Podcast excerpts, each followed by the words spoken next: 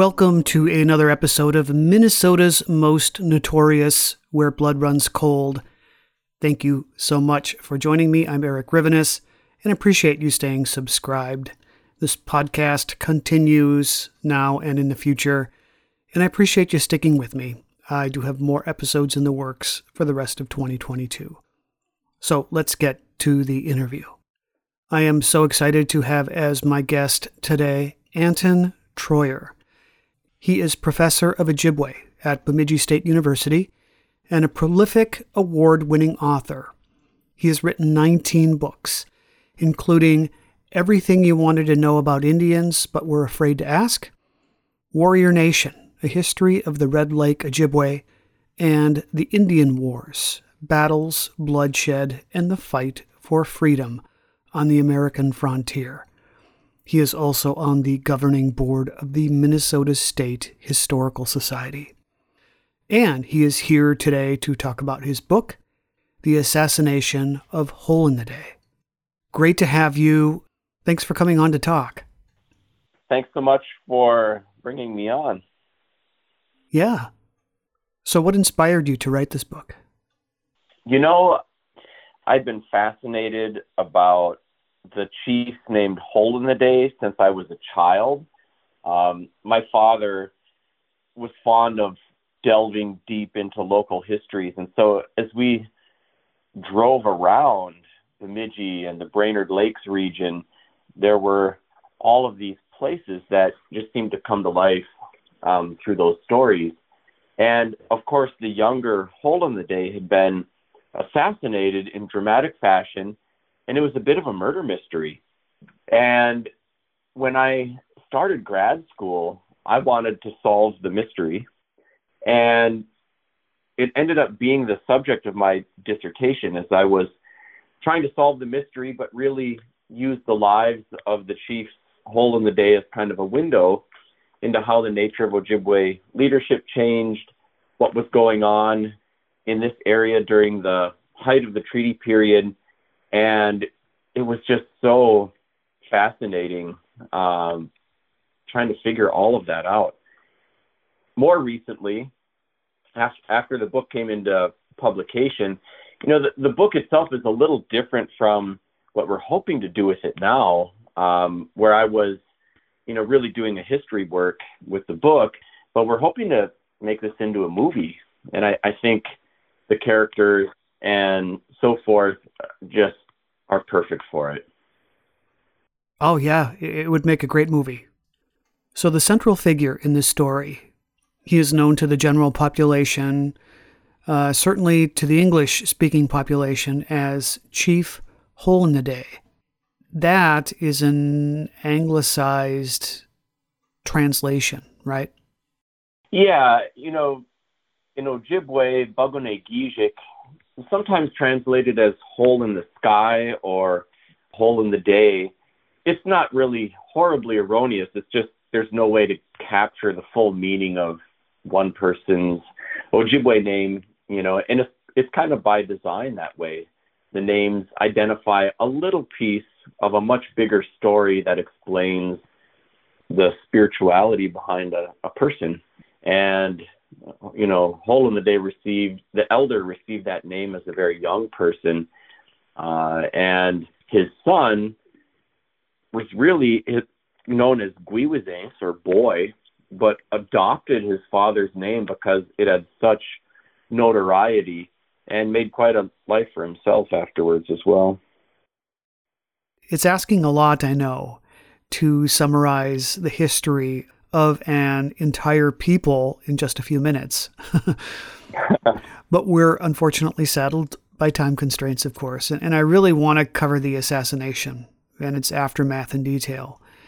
Uh, but, but it's important to set the scene, of course. So, would you mind setting the scene for us? What was the situation for the Ojibwe people in northern Minnesota in the 1860s? Yeah, there's a lot to unpack, and I'll do my best to give you the, you know, some short version um, background. For starters, I was just reading the Jennifer Raff book uh, called Origins, and it was it's really about the genetic linguistic, and archaeological evidence for human origins here in the Americas. And those disciplines are converging and coming to greater agreement that human beings have been here at least 30,000 years. Some people believe even longer. And the DNA of the Ojibwe people have been here all of that time. But the emergence of the Ojibwe as a distinct group of people separate from their cousins, Ottawa, Potawatomi, and so forth, that's something that's much more recent. That probably happened just a couple of thousand years ago. As the Ojibwe were moving from a population center on the east coast, on the Atlantic Ocean, westward, long before any kind of white settlement.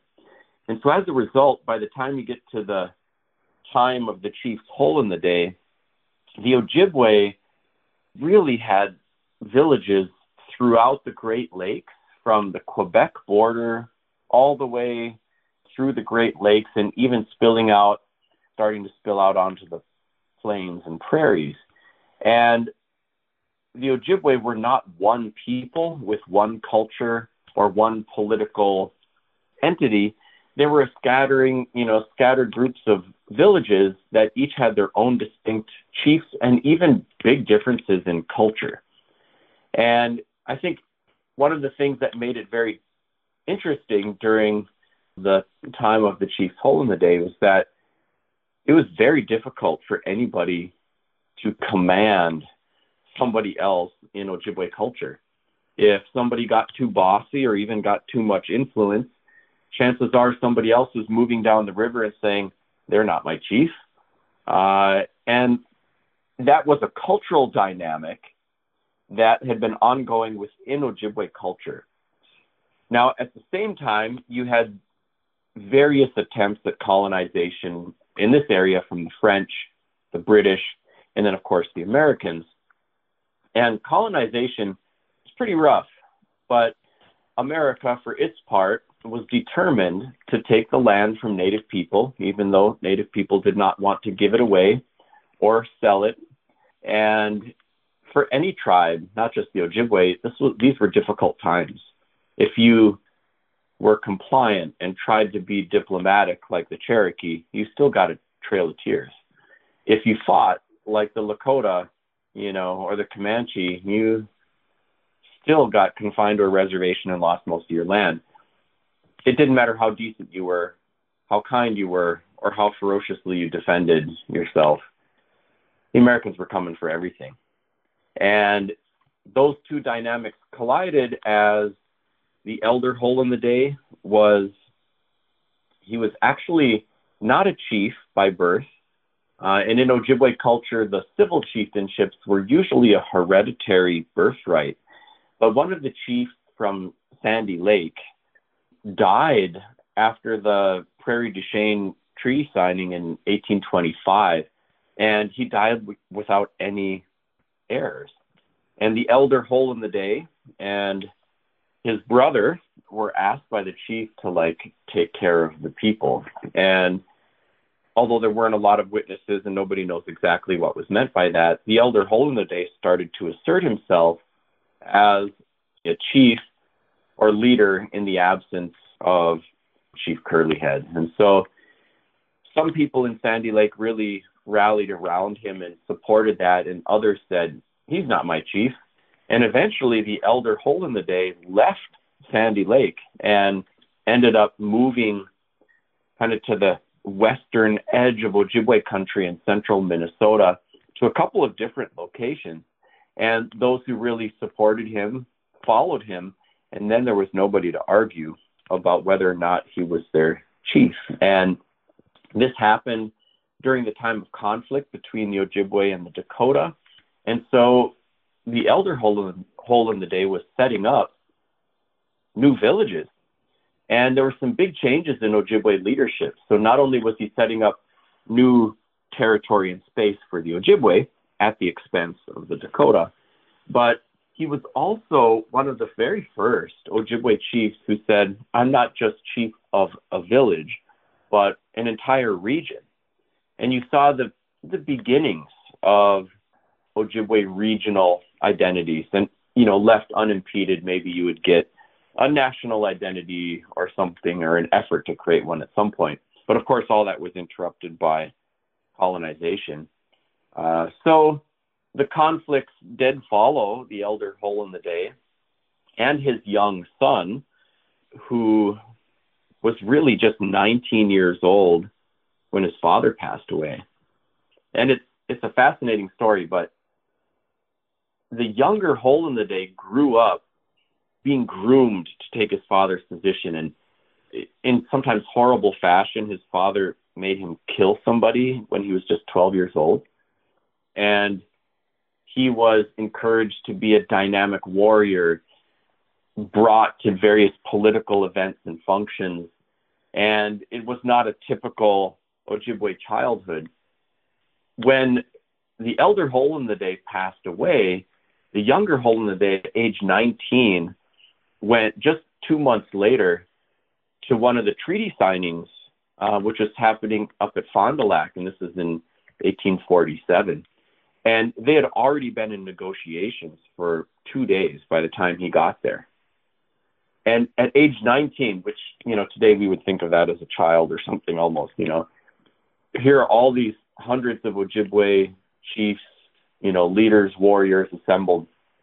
He walks in there and he tells the American treaty officials, well, my name's Bubba Nagijic, and if I say sell, you're going to get a sale. And if I say no, you're not going to get anything at all. And the rest of these people you've been talking to the past two days, they have nothing to say about it. And it was brash and bold and probably horribly offensive to all the other Ojibwe people there. And it's so interesting as as a 19 year old, he already understood cultural dynamics in both the American and Ojibwe context. So, in the Ojibwe context, if somebody does something offensive or outrageous, as Hole in the Day did, well, then you ignored him and you gave him enough rope to hang himself, so to speak, let him keep making a fool of himself. But in the American context, if somebody says something that you disagree with, you argue, you debate, you filibuster, you whatever. And so that he would say this and nobody would challenge him, well, it must be true. And so at the treaty signing, and it was signed, Hole in the Day even signed on a separate page in big letters, you know, things like that. Um, it left a big impression on the American officials. And of course, he just offended a whole bunch of Ojibwe people, but he didn't care about that. They didn't live in his villages. And so this was how he conducted himself ever since. He intervened in treaties that had nothing to do with his area. He even offered in 1862 to negotiate on behalf of the U.S. government when they wanted to get land from the Red Lakers. Um, and so that's the following year in 1863 when the Old Crossing Treaty was being negotiated. And although he didn't get to do that, that he thought he could, or that it was a good idea to even say suggest that was crazy. And by the time Hole in the Day gets assassinated, you know, the question isn't really who had motive. It's more like who did not have motive, because there were so many people, native and non-native, who had reasons to want him killed by the time he was. He, he cut such an impressive figure. You, you're right. He was charismatic and he dressed very distinctly, including carrying a Colt 45 revolver, which he had received as a gift from President Franklin Pierce. Right. Yeah, it's crazy. You know, you got to imagine during the U.S. Civil War, you know, they fought most of the Civil War with muskets. And at the very end of the Civil War, you had the first like repeating firearm technology that was being introduced with you know even the Spencer rifle and then eventually the Gatling gun and things like that. But that was all new technology.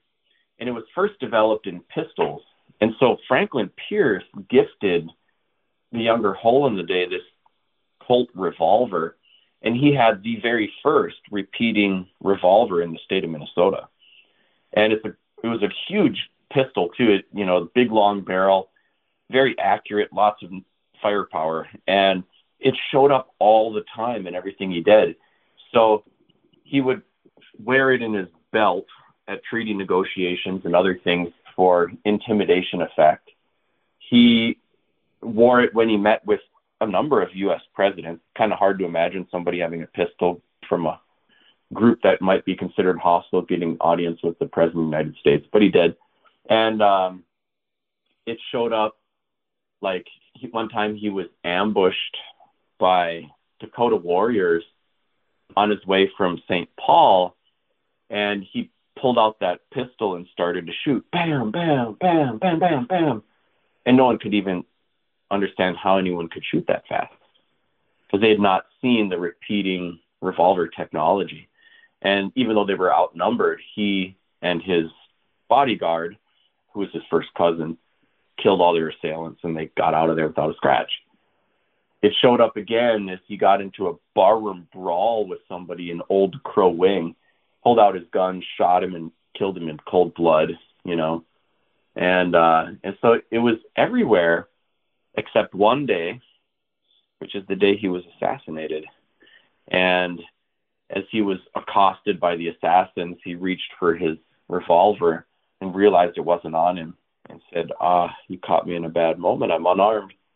And he was gunned down. So, walk us through that, if you don't mind. Um, the, the events leading up to his assassination on June 27th, 1868. Uh, where was he going?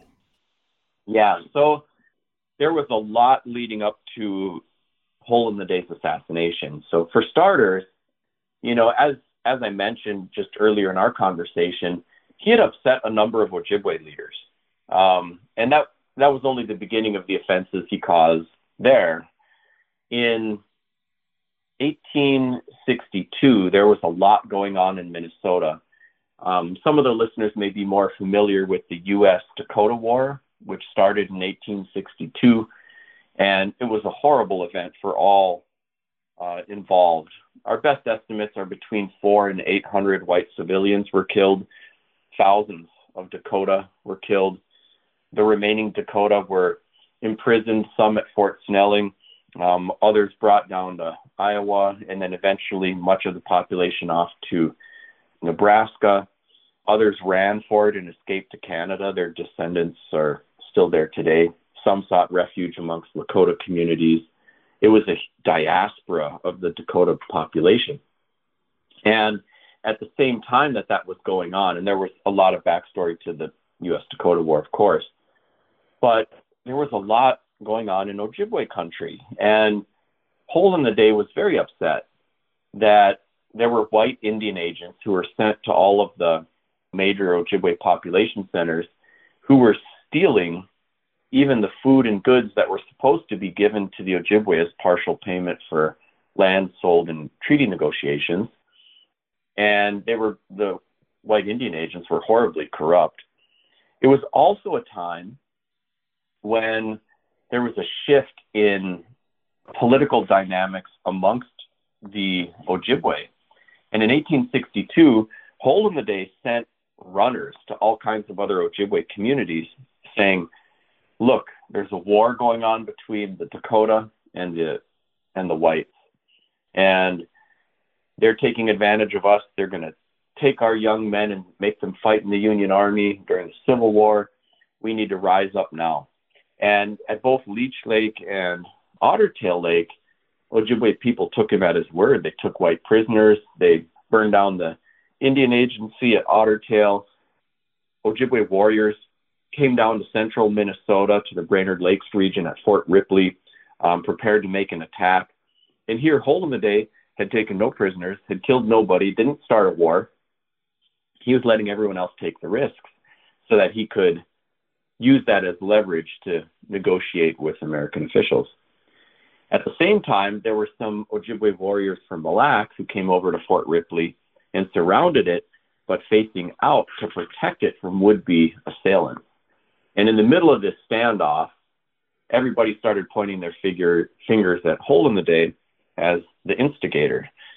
So this was all timed perfectly because Commissioner Dole was the Commissioner of Indian Affairs and was in Minnesota. And various officials, from Commissioner Dole to Army officials and so forth, decided that they would just kill Hole in the Day or take him prisoner. Summoned him to a conference and told him to come alone, but they brought 100 U.S. soldiers, you know, 25 vigilantes. They're all lined up ready to pounce on Hole in the Day, who shows up with about 100 loyal Ojibwe warriors of his own. They're facing each other. Captain Hall's hollering at him, you surrender now or we'll blow you to bits. And Hole in the Day motions, and there's another hundred loyal Ojibwe warriors pop up behind the U.S. troops, outnumbering them two to one and surrounding them.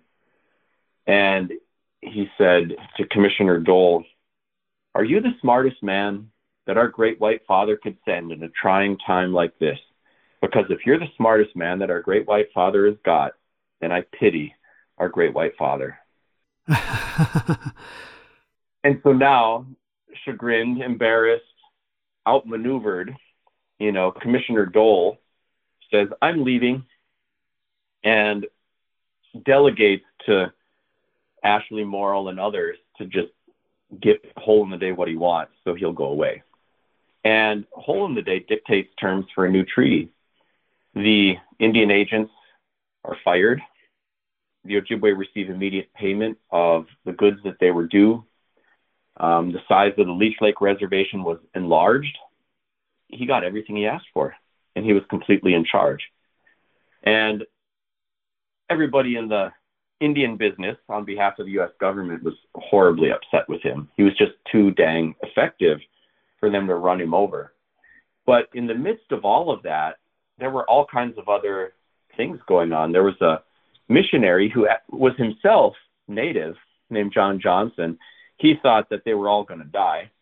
And so he threw his kids into a canoe. This was happening in, you know, August in 1862, so summer, but it was actually quite cold. You know, we had the coming out of the mini ice age at that point in time. And so his kids get doused in cold water. Two of them died from exposure. He held Hole in the Day personally responsible for their deaths. And all of this was going on leading up to his assassination.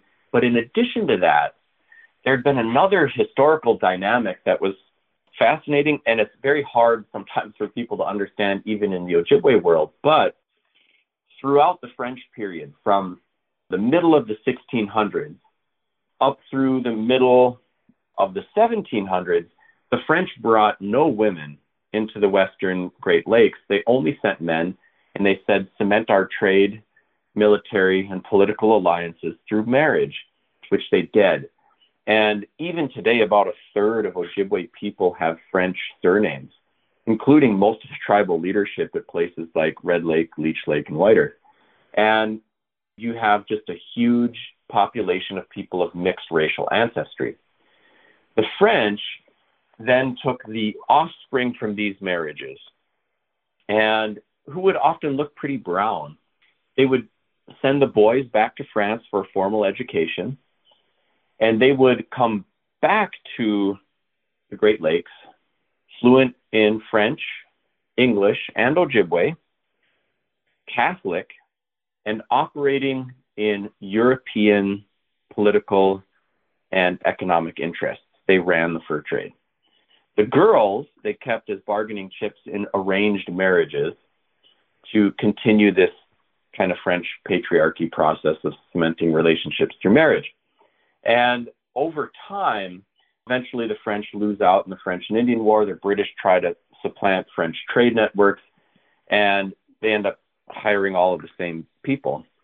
Well, it's only 25 years later you get the American Revolution, and then the Americans are trying to supplant British trade networks, and they hire the very same people. So by the time you get to the hole in the days, you have this huge population of fur traders who are of mixed Native American and European ancestry who are trilingual, French, English, and Ojibwe. But even though many of them are quite brown, they don't identify, many of them do not identify as indigenous so much as European. And didn't believe that their race would be a barrier to their financial advancement. Well, that actually worked for quite a while. In fact, they negotiated on behalf of the US government most of the treaties with Ojibwe people. Hole in the Day knew who they were and where their allegiances were, but he also understood that to advance his political objectives, he had to work with, not against everybody, although he wasn't afraid to make enemies, obviously. And so he told them all, Well, you look pretty brown to me. I'm putting you on the tribal rolls. You are tribal citizens. And they were they would show up at these treaty signings and they would get paid as native citizens party to the treaty. They would get paid by the US government for their role as interpreters in negotiating the treaty. They would get paid often as officials acting on behalf of the US government to administer US government requests. And Hole in the Day agreed to like line their pockets and it paid off for him. Like he murdered Joe Fair- Fairbanks in a barroom brawl, went to the Indian agent and said, I killed him. I'd do it again. I hate his guts, but I, I believe in you and I believe in the American system. And if you want me to surrender to your justice, then by all means, I'm happy to do that. And the Indian agent pats him on the back and says, I'm sure it was just a misunderstanding and self defense. Go back to your family. Uh, and it was probably relevant in his success in negotiating a lot of other treaties and, and situations. But eventually, natives are running out of land to sell. And the treaty business is not going to go on forever. You have the Civil War coming to its conclusion, and this huge population of kind of mixed blood traders operating America's fur trade interests and treaty interests, well, they all of a sudden find out that there is a racial barrier to gainful employment for people of color in America. And they are not going to have the opportunity that they had enjoyed in the French, British, and early American periods without consideration to their race. So some of them want to make a move in the Indian business. And now Hole in the Day can see that they don't just want to profiteer off of treaties, they want his job leading in Native communities.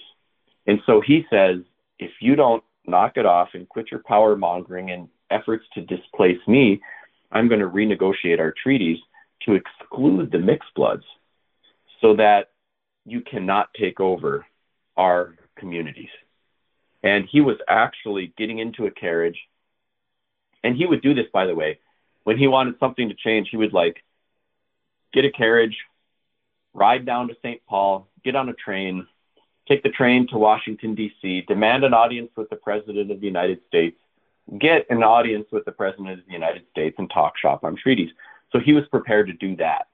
And he said, I'm either going to get a separate reservation for us um, at Long Prairie or renegotiate the terms for the White Earth Treaty to exclude the mixed bloods. And he had other native enemies too, because um, you know he had negotiated this treaty in 1867 that established the White Earth Reservation as a relocation destination for Ojibwe people. And then he came back home and he told his people, "Don't you dare move." I wrote terms into that treaty that call for the building of a house for each of us, farm equipment, a sawmill, a grist mill. And I hate to tell this to you, there's no way to go back in time and have all of our lands exclusively to ourselves. We're going to have to change and adapt, and that means we're going to have to get into the farming business and into the logging business. But they're going to build us roads, houses, and if you move, they're never going to build us any of that. Well, he was right about all of that. But uh, one of the chiefs, White Clouds, packed up a couple of hundred people and they started heading off to White Earth. Hole in the Day pulls out his revolver and he says, Don't you go, you're going to take away all of our leverage. And there's actually like this Wild West showdown where they're all pointing guns at each other, all these native people and traders and everything else. And Hole in the Day eventually backs down. And White Cloud was saying, You know, I'm tired of you lining the pockets of white people and half breeds I'm tired of you drinking alcohol. I'm tired of your power mongering and I'm out of here. And he took off and Holden, they let him go and he said, You're an idiot. And of course he was right because everybody who moved to White Earth never got any of it the sawmill, the grist mill, the houses, any of it. But, you know, there was all this upset. And, you know, there were Ojibwe chiefs from White Earth, Red Lake, Leech Lake, and Mille Lacs who were so upset and wanted him dead. There were mixed blood traders who wanted him dead. There were missionaries who wanted him dead. There were white Indian agents who wanted him dead. And he was simply the most effective tribal leader of his time. He uh, he was a jerk about it, um, but an effective one. And so as he got onto his carriage and made preparation to go to St. Paul to renegotiate terms for the White Earth Treaty, he was accosted by nearly a dozen assassins. They had, you know, rifles, shotgun, pistols, and that's when he reached for his pistol to defend himself and he said, Caught me in a bad moment, I'm unarmed. And he was gunned down and then stabbed and killed in kind of dramatic and brutal fashion. And it was a big mystery about who had done it. The assassins themselves were native, but there was always suspicion that someone else had hired them to do the deed. And it just remained shrouded in mystery. And I think, honestly, if the identity of the assassins and the people who had hired them um, were revealed, you probably would have had reprisal killings, maybe even going on for generations. Um, so it remained a mystery, and I, I had to do a lot of unpacking to kind of figure out who done it. So where did this happen exactly? Do you do you know the location? We're working on a historical marker for the spot. It's not well marked, like for people who want to drive around and find this spot. But the ruts of the old wagon road that cut through the Crow Wing State Park are still visible in some places. And so we actually have a pretty good idea of exactly where that happened, even though it's not well marked for someone who wanted to go there. But eventually it will be. So, was there an investigation into this at all by anyone? Well, yeah, th- there were, like, the Indian agent did have to, you know, submit reports. There was a little bit of an investigation, but there wasn't like a formal murder investigation, and effort to bring charges. You know, it was kind of dismissed as Indians killing Indians kind of thing. Um, but of course, there were lots of people in the Indian office who had motive to protect the assassins and to make it go away because business could proceed as designed and desired. Um, so ultimately, you know, Hole in the Day never got justice in the legal sense. And in the long run, I guess I can spill the beans for you here. There was a white Indian agent named Charles Ruffee and some of the mixed blood traders, Clement Beaulieu and others, who conspired and paid the assassins to do the deed. The people who paid off the assassins became the Indian agent at White Earth, the allotment officer at White Earth, the head of police at White Earth. And essentially, the assassination was an effective coup d'etat. So the Indian agents, the military, were not interested in solving this. But was there anyone out there who was trying to figure it out? Oh, yes. There were many native people who were trying to figure it out.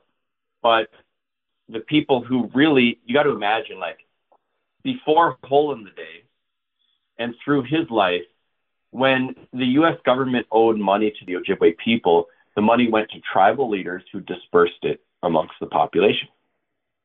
After Hole in the Day was killed, the money went to a white Indian agent who dispersed it to the people and often took a cut, and there were all kinds of shenanigans. So the, the financial power broker went from tribal chief to white Indian agent. And that was effected through Hole in the Day's assassination. Those people had every motive to have this thing be quiet and go away. And they did their best to suppress that. In fact, like some of the other Beaulieu family members actually even controlled the newspapers at White Earth and things like that. You got to imagine how hard it was for everyday Ojibwe citizens who, throughout Hole in the Day's lifetime, lived in their villages, traveled where they wanted, harvested what and where they wanted, when and how they wanted to do it. All of a sudden, they got U.S. troops escorting them to a relocation center on the White Earth Reservation. They have this explosion in the white population. You got to imagine at the time of the Civil War, the U.S. you know government is like a raw exporter of materials like cotton, and then all of a sudden you have the railroad boom, which means demand for iron ore.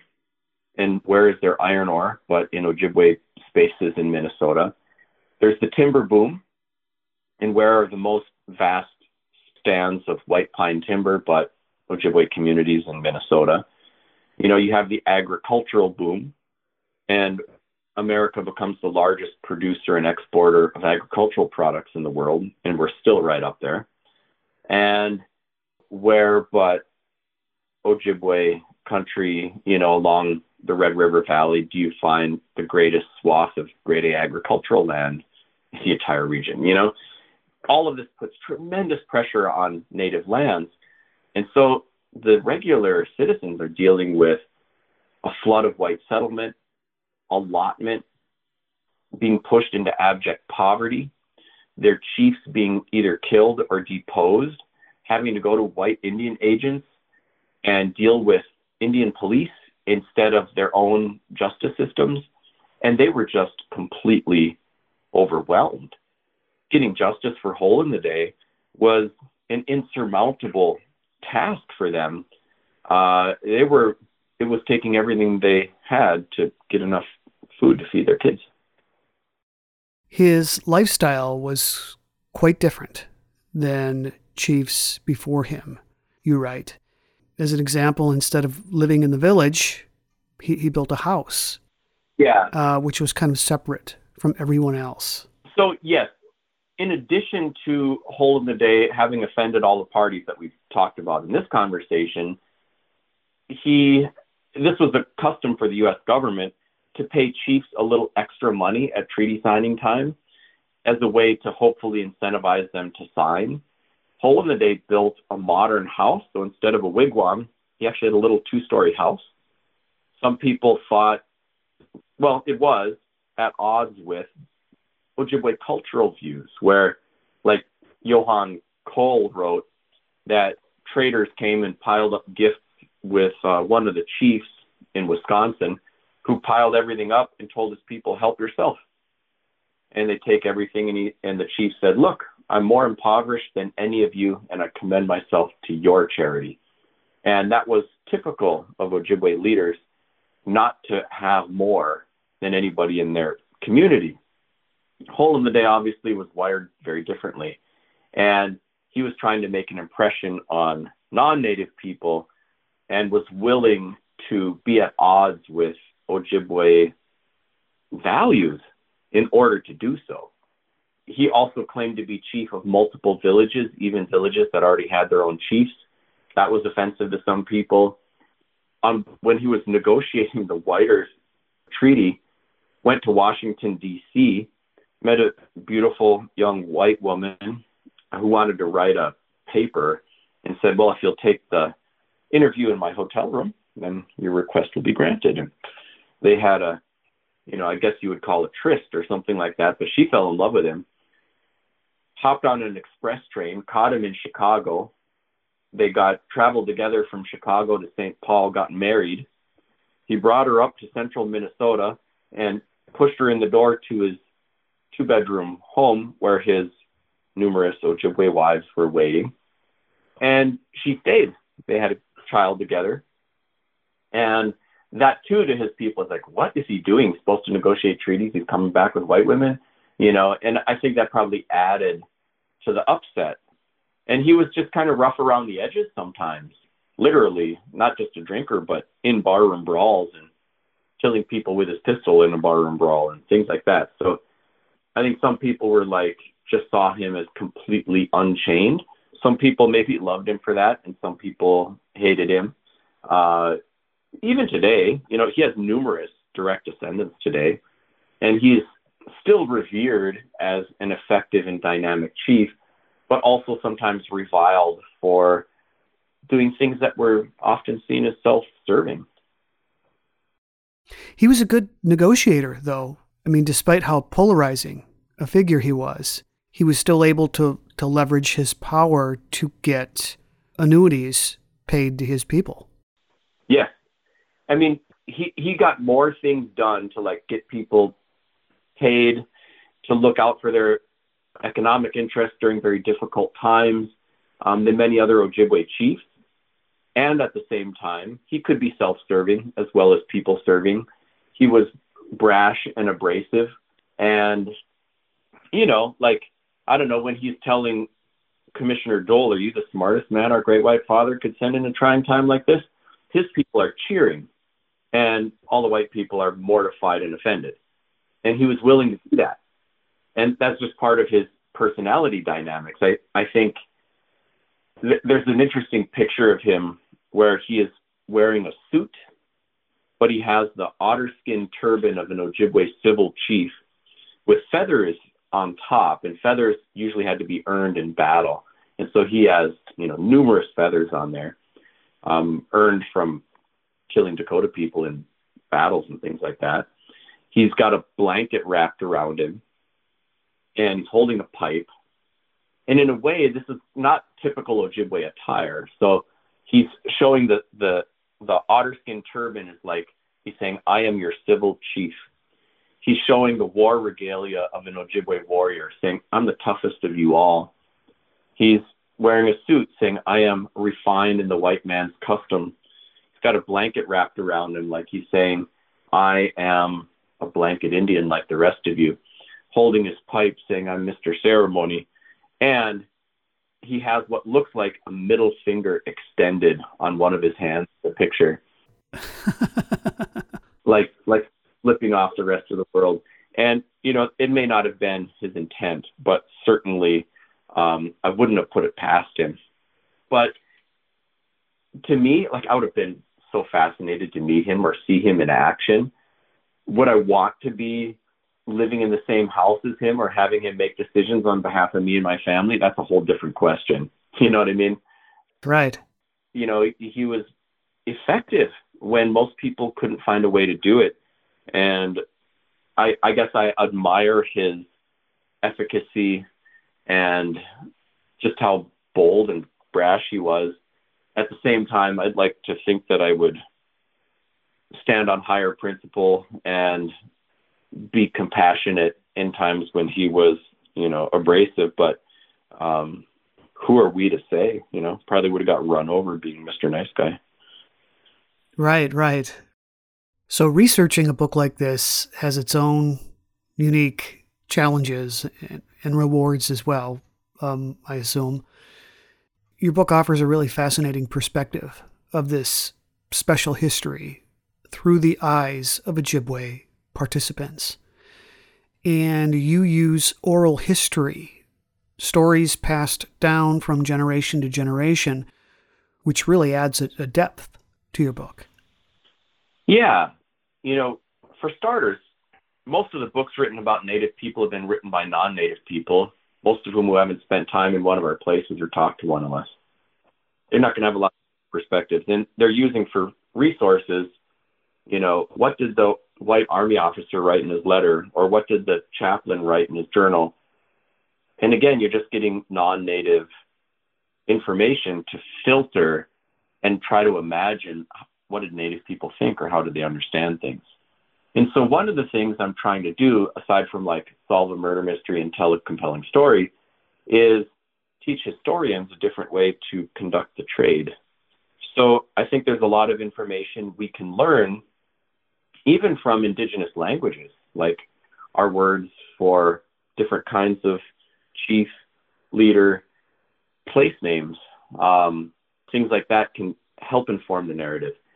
Sometimes we have oral histories that are really quite valid, like going back to 1862 when warriors from Mille Lacs come to Fort Ripley to surround and protect it. There's nothing in the classical historical documents that would answer the interesting question, which is why.